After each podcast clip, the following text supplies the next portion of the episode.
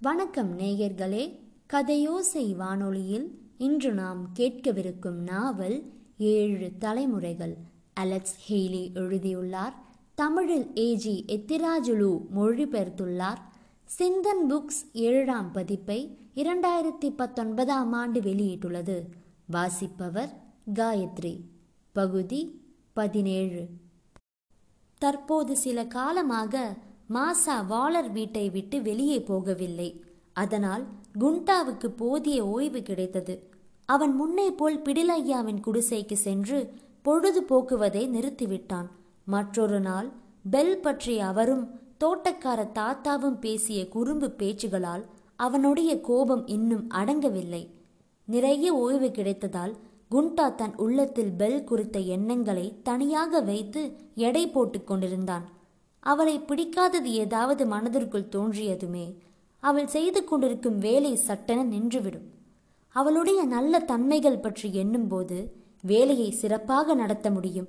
அவளிடம் எத்தனையோ குறைபாடுகள் இருந்த போதிலும் அவள் தனக்காக எத்தனையோ செய்தாள்.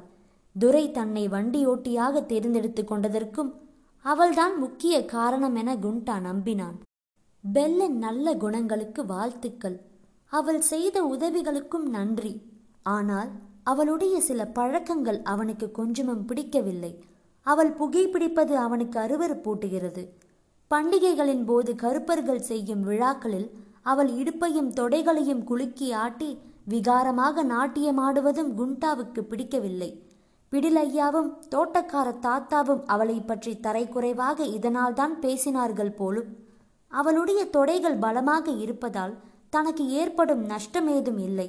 ஆனால் கண்ணியமாக நடந்து கொள்வது அவளுக்கே நல்லது. பெண்கள் மத்தியில் உட்கார்ந்திருக்கும் போது அப்படி பேசினாலும் பரவாயில்லை. ஆனால் எல்லார் முன்பும் அப்படி பேசினால் அவளை மோசமானவர்களாகத்தான் கருதுவார்கள். சாரட்டு வண்டியின் சக்கரங்களுக்கு தார் போட்டு எண்ணெயில் தோய்த்த கந்தல் துணியால் வண்டி பூராவும் பளபளக்கும்படி நன்கு துடைத்துவிட்டு குண்டா அங்கிருந்து ஒரு மரத்துண்டின் மேல் உட்கார்ந்தான். வண்டி ஓட்டுவதை அவன் தொடங்கியதிலிருந்து அந்த மரத்துண்டின் மேல் உட்காருவது அவனுக்கு வழக்கமாகிவிட்டது. அது முழங்கால் உயரத்திற்கு இருக்கும். பெல் பற்றிய எண்ணங்கள் முடிந்த பிறகு திடீரென்று அவனுக்கு ஒரு யோசனை தோன்றியது. தன் சொந்த ஊர் ஐப்பூரில் இவ்வளவு பெரிய மரத்துண்டு இருந்திருந்தால் அதை யாரும் இப்படி வெறுமென விட்டு வைத்திருக்க மாட்டார்கள். அவன் தந்தை உமரோ தாய் பிண்டாவுக்கு இப்படிப்பட்ட மரத்துண்டை கொண்டு அழகான மர உரலை செதுக்கி தந்தது அவனுக்கு ஞாபகம் வந்தது. உடனே அவன் சுற்றுமுற்றும் நோட்டம் விட்டு யாரும் பார்க்கவில்லை என்று உறுதி செய்து கொண்ட பிறகு அந்த மரத்துண்டை தன் குடிசைக்குள் உருட்டிச் சென்று மறைத்து விட்டான். மேசை மேல் எரிந்து கொண்டிருந்த மெழுகுவர்த்தியின் வெளிச்சத்தில் அதை உன்னிப்பாக பரிசீலனையுடன் பார்த்தான். அவன் உள்ள மகிழ்ச்சியால் நிறைந்து விட்டது. மறுநாளிலிருந்தே வேலையை ஆரம்பித்து விட்டான். பகலில் ஓய்வு கிடைத்த போதும் இரவில் சாப்பாடு முடிந்த பிறகும் குண்டா சிறு கோடாரியை கொண்டு மரத்துண்டை நிதானமாக செதுக்கி அதை உரலாக மாற்றினான். உளியாலும் சுத்தியாலும் அதில் ஆழமான குழியை உருவாக்கினான். கல்லிலே அழகான சிற்பத்தை உருவாக்கும் சிற்பியின் விரல்கள் போல் அவன் விரல்கள் அந்த உரலை பளபளக்கும்படி மிருதுவாக்கிவிட்டன. பின்னர் ஒரு நீண்ட மரக்கட்டையை எடுத்து உலக்கை செதுக்கினான்.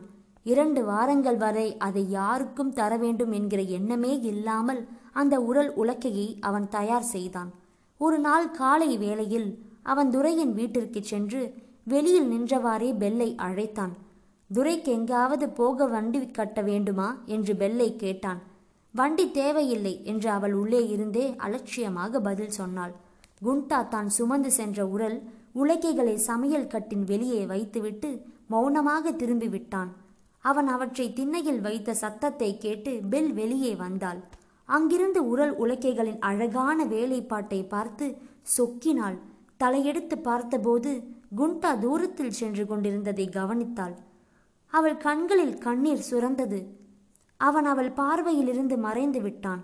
அவள் இந்த வாளர் துறையின் பண்ணைக்கு வந்து சேர்ந்த இருபத்தி இரண்டு வருடங்களில் எந்த ஒரு ஆர்மா ஆண்மகனும் இத்தனை அழகான ஒரு பொருளை தானே தயாரித்து அவளுக்கு அன்பாக தந்ததில்லை. ஆனால் அவள் குண்டாவை எப்படி அலட்சியப்படுத்தி இருக்கிறாள் எப்படி அவமானப்படுத்தி இருக்கிறாள் பெல் பச்சதாபத்தால் குன்றி போனாள். தன் மீது அவன் வைத்திருந்த இத்தனை அன்பையும் புரிந்து கொள்ளாத குருடி என்று தன்னையே வைத்து கொண்டாள். உண்மையில் அவனுக்கு அவளை பற்றி தெரிய தெரியும் போலும் ஆனாலும் அவள் அவன் எதையுமே வெளிக்காட்டிக் கொள்ள மாட்டான். எல்லாமும் தனக்குள்ளேயே புதைத்துக் கொள்வான். இந்த முறை குண்டா தென்பட்டால் தான் எவ்வாறு நடந்து கொள்ள வேண்டும் என்று சிந்தித்தாள் பெல். குண்டா குடிசைக்கு திரும்பிய பின் பல்வேறு எண்ணங்களில் சிக்கி தத்தளித்தான். ஒரு புறம் தான் முட்டாள்தனமான காரியம் செய்து நகைப்புக்கிடமானோம் என்றும் மறுபுறம் இல்லை தான் பெருமைப்பட்டத்தக்க காரியமே செய்தோம் என்றும் மகிழ்ந்தான். எதனால்தான் அதை செய்தோம் என்று மூளையை போட்டு குழப்பினான். பெல் தன்னை குறித்து என்ன எண்ணுவாள்? மத்தியான சாப்பாடு முடிந்த பிறகு அந்த பக்கம் செல்வதற்கே அவனுக்கு அச்சமாக இருந்தது. துரைக்கு வண்டி தேவையா இல்லையா என்பதை தெரிந்து கொண்டாக வேண்டும். அதை தெரிந்து கொள்ள போனால் பெல்லை சந்திக்க வேண்டும். குண்டா தூக்கு மேடையை நோக்கி செல்லும் கைதியைப் போல் நொண்டிக்கொண்டே போனான். சமையல் கட்டு திண்ணையிலே அவன் வைத்து வைத்து சென்ற உரலும் உலக்கையும் காணும். அவன் ஒரே சமயத்தில் மகிழ்ச்சியும் வேதனையும் அடைந்தான். அவை இரண்டும் உள்ளே பத்திரமாக இருந்தன. அவன் விரல்களால் கதவை மெல்ல தட்டினான். முகத்தில் எவ்வித பாவமும் பிரதிபலிக்காமல் பெல் கதவை திறந்து ஓரமாக நின்றாள். அவனை உள்ளே வரச் சொல்லி வாயால் கூறாமல் சைகை செய்தாள். அவனுக்கும் அறைக்குள் செல்ல வேண்டும் என்றே இருந்தது. ஆனால் அவன் அசையவில்லை. துரைக்கு சாரட்டு வண்டியை தயார் செய்ய வேண்டுமா? என்று கேட்டான். அதுவும் ஏதோ கடனுக்கு கேட்பதைப் போல் கேட்டான். தான் அவமானப்படுத்தப்பட்டதைப் போல் உணர்ந்தான். ஆனால் சமாளித்துக் கொண்டு பதில் கூறினான். அவன் திரும்பி படிக்கட்டுகள் இறங்க இறங்கவிருந்தான். அவர் ரொம்ப நேரமாக கடிதாசுகள் எழுதிக்கிட்டு இருக்கிறாரு என்றாள் பெல். அப்படியாவது குண்டா நிற்பானா என்று எதிர்பார்த்தாள். அவன் எதிர்பட்ட எதிர்பட்டால் என்னென்ன பேச வேண்டுமென்று காலையிலிருந்து எண்ணிக்கொண்டிருந்தாளோ அவற்றிலே ஒன்று கூட அவளுக்கு இப்போது ஞாபகத்துக்கு வரவில்லை. குண்டா மீண்டும் படிக்கட்டுகளில் இறங்கிக் கொண்டிருந்தான். சமையலறையில் ஒரு மூலையில் வைக்கப்பட்டிருந்த உரல் உலக்கைகளை சுட்டி இவை என்ன? என்றாள் பெல். நீ மாவு இடிக்க என்று சொல்லிவிட்டு அங்கிருந்து போய்விட்டான் அவன். அதன் பிறகு இரண்டு வாரங்கள் வரை அவர்கள் ஏதும் பேசிக்கொள்ளவில்லை. ஒரு நாள் குண்டா சமையலறை வாசலில் நின்று கொண்டிருந்தபோது பெல் நெய்யினால் சுட்ட சோள ரொட்டியை அவனுக்கு சாப்பிட தந்தாள். அவன் அதை பெற்றுக்கொண்டு நன்றி தெரிவித்தான். அவன் நெஞ்சம் பெல்லின் அன்பில் கரைந்தது. தான் தயார் செய்து தந்த உரல் உலக்கையால் இடித்த மாவை கொண்டு சுட்டு ரொட்டி அது என்று அவன் மகிழ்ந்தான். அங்கிருந்து புறப்படும் போது குண்டா இரவு சாப்பாட்டுக்கு பிறகு உன்னோட கொஞ்சம் பேசணும் என்றான். இதை சொல்ல அவன் காலையிலிருந்து பழகினான். நான் ஒன்றும் சந்தோஷப்படல என்றால் பெல் உடனே நாக்கை கடித்து கொண்டாள். இரவு சாப் சாப்பாடானாலும் குண்டா லயத்திற்கு சென்று குதிரை வாரை தோளில் போட்டுக்கொண்டான் நோயாளிகளை பார்க்க பகல் இரவில் எந்த நேரத்திலும் போவார்கள். ஆதலால் குண்டா துறைக்காக வண்டியை தயார் பண்ணுகிறான் போல் என்று பரபரப்பவர்கள் கருதி கொள்வார்கள். அவன் மெல்ல மெல்ல பெல்லின் குடிசை பக்கம் சென்று கதவை விரல்களால் தட்டினான்.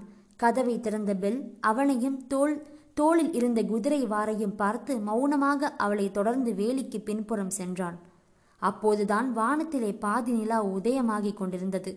அந்த மந்தமான நிலவொளியில் அவர்கள் இருவரும் சற்று தூரம் ஒன்றும் பேசாமல் நடந்தார்கள்.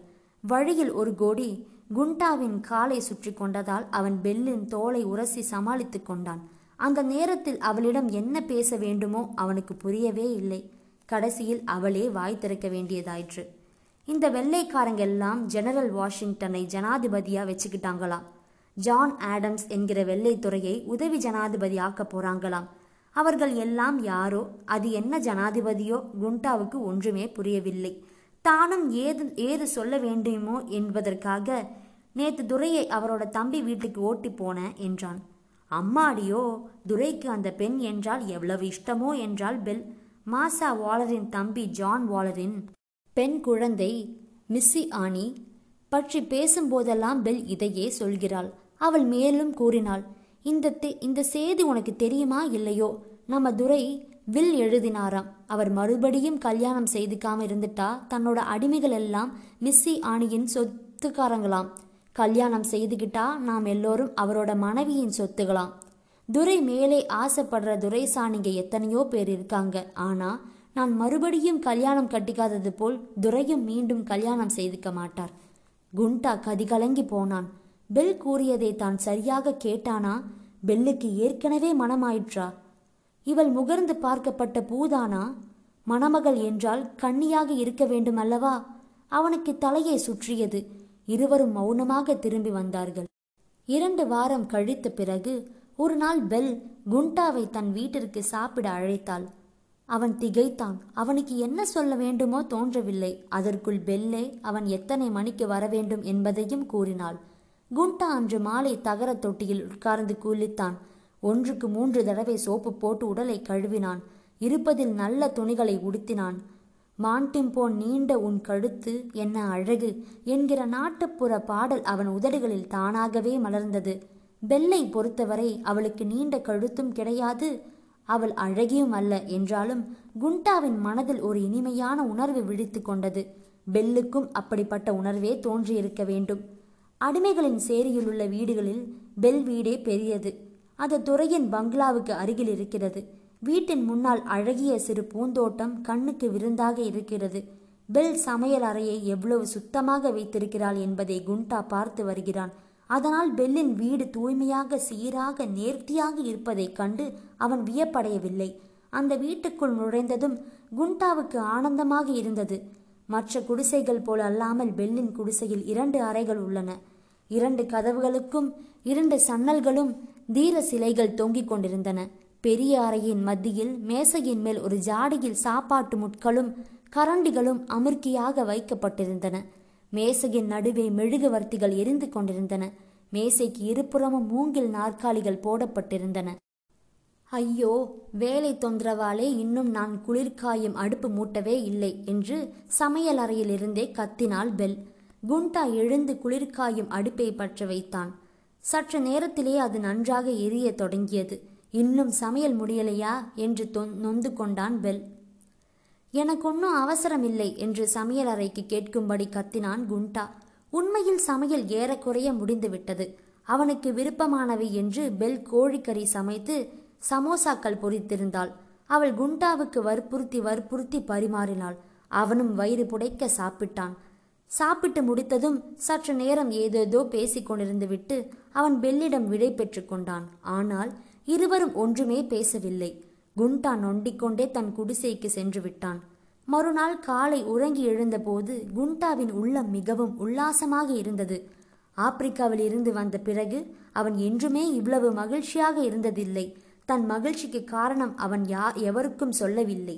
சொல்ல வேண்டிய அவசியமும் அவனுக்கு இருக்கவில்லை. குண்டா சமையல் அறையில் பெல்லுடன் சிரித்து சிரித்து பேசி கொண்டு கொண்டிருந்தான். என்கிற செய்தி அடிமைகள் பேட்டை முழுவதும் பரவிவிட்டது.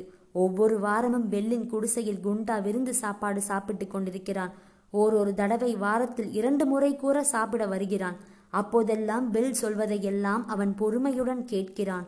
ஆனால் தன் உள்ள கிடைக்கை மட்டும் அவனால் வெளியிலே கூற முடியவில்லை. பெல்லின் முன்னறையில் மாட்டப்பட்டிருந்த இயேசுவின் படத்தை பார்க்கும் போதெல்லாம் குண்டாவுக்கு பல ஐயங்கள் தோன்றும். அவர்கள் எல்லோரும் வணங்கும் ஓ லார்டுக்கு இயேசு உறவினராகும் என நினைத்தான். ஒரு தடவை அவன் இது குறித்து பெல்லை கேட்டே விட்டான். ஒவ்வொரு மனுஷனும் செத்த பின் போக ரெண்டே உலகங்கள் இருக்கில்லையா? ஒன்று சொர்க்கம் ரெண்டாவது நரகம். நீ எந்த உலகத்துக்கு போக விரும்புகிற என்பது உன் சொந்த விஷயம் என்றாள் அவள். இதை தவிர அவள் வேறு ஏதும் சொல்லவில்லை. அவள் நம்பிக்கைகள் அவளுக்கு தன் நம்பிக்கைகள். தனக்கு எனக்கு என் நம்பிக்கைகள் என்று அவன் தன் மனத்து மனதுக்கு சொல்லிக் கொண்டான். தன்னை பொறுத்தவரையில் தான் அல்லாவுடனேயே பிறந்தான். அல்லாவுடனே போவான். பெல்லுடன் நட்பு வளர் வளர்ந்ததிலிருந்து அவன் தொழுகையை நடத்தவில்லை. இனி அவன் தன் தவறை திருத்திக் கொள்வான். அல்லாஹ் தன்னை நிச்சயமாக மன்னிப்பார் என்று அவன் நம்பினான். ஒரு நாள் குண்டா சாரட்டு வண்டி ஓட்டிச் சென்றபோது மாசா ஜான் வாலர் ஊருக்கு போகும் வழியில் செழிப்பாக வளர்ந்திருந்த கோரையை பார்த்தான். அதில் கொஞ்சம் பறித்து வண்டியில் போட்டுக்கொண்டான். வீட்டுக்கு திரும்பியதும் கோரை பாயை அழகாக முடைத்தான். பாயின் மத்தியில் கவர்ச்சிகரமான மாண்டிங்கா ஓவியம் அமைத்தான். அது முழுமை பொறுவதற்கு பல நாட்கள் பிடித்தன. அந்த கோரைப்பாய் மிக நேர்த்தியாக இருந்தது. ஒரு நாளிரவு பெல் வீட்டு விருந்திற்கு சென்று கொண்டிருந்த குண்டா அதை அவளுக்கு பரிசாக தந்தான். பாயின் அழகை கண்டு பெல் மகிழ்ச்சியால் துள்ளினாள். இவ்வளவு அழகான பாயை காலால் மிதிக்கக்கூடாதில்லையா என்று கூறி அதை உள்ளறையில் வைத்து விட்டு திரும்பும்போது தன் இரு கைகளையும் பின்னால் மறைத்து கொண்டு வந்தாள். உனக்காக ஒன்றை தயார் செய்தேன். அது என்னன்னு சொல்லு பார்ப்போம் என்றாள் பெல். அவள் கைகளை முன்னே நீட்டினாள். தல தளவென்று மின்னிய ஒரு ஜோடி உள்ளன் காலுறைகள். இருவரும் பேச மறந்தார்கள். ஒருவரை ஒருவர் விழிகளாலே பருகியவாறு நின்றனர். திடீரென்று பெல் குண்டாவின் கையை பற்றி கொண்டான். மெழுகுவர்த்திகளை வாயால் ஊதி அணைத்து விட்டாள். வெள்ளத்திலே அடித்து செல்லும் இலையைப் போல் குண்டா அவள் கையை பிடித்துக்கொண்டு உள்ளறைக்குள் ஓடினாள். இருவரும் படுக்கையில் விழுந்தார்கள். பெல் அவளுடைய கண்களுக்குள் பார்த்து கொண்டே அவனை இருக்க அணைத்து கொண்டான். குண்டா தன் முப்பது வருட வாழ்க்கையில் முதன் முறையாக ஒரு பெண்ணை தன் கரங்களால் அணைத்து கொண்டான். இத்துடன் பகுதி பதினேழு நிறைவடைந்தது. மேலும் அடுத்த நிகழ்ச்சியில் பதினெட்டாம் பகுதியை கேட்போம். உங்களிடமிருந்து விடை பெறுவது காயத்ரி. நன்றி. வணக்கம்.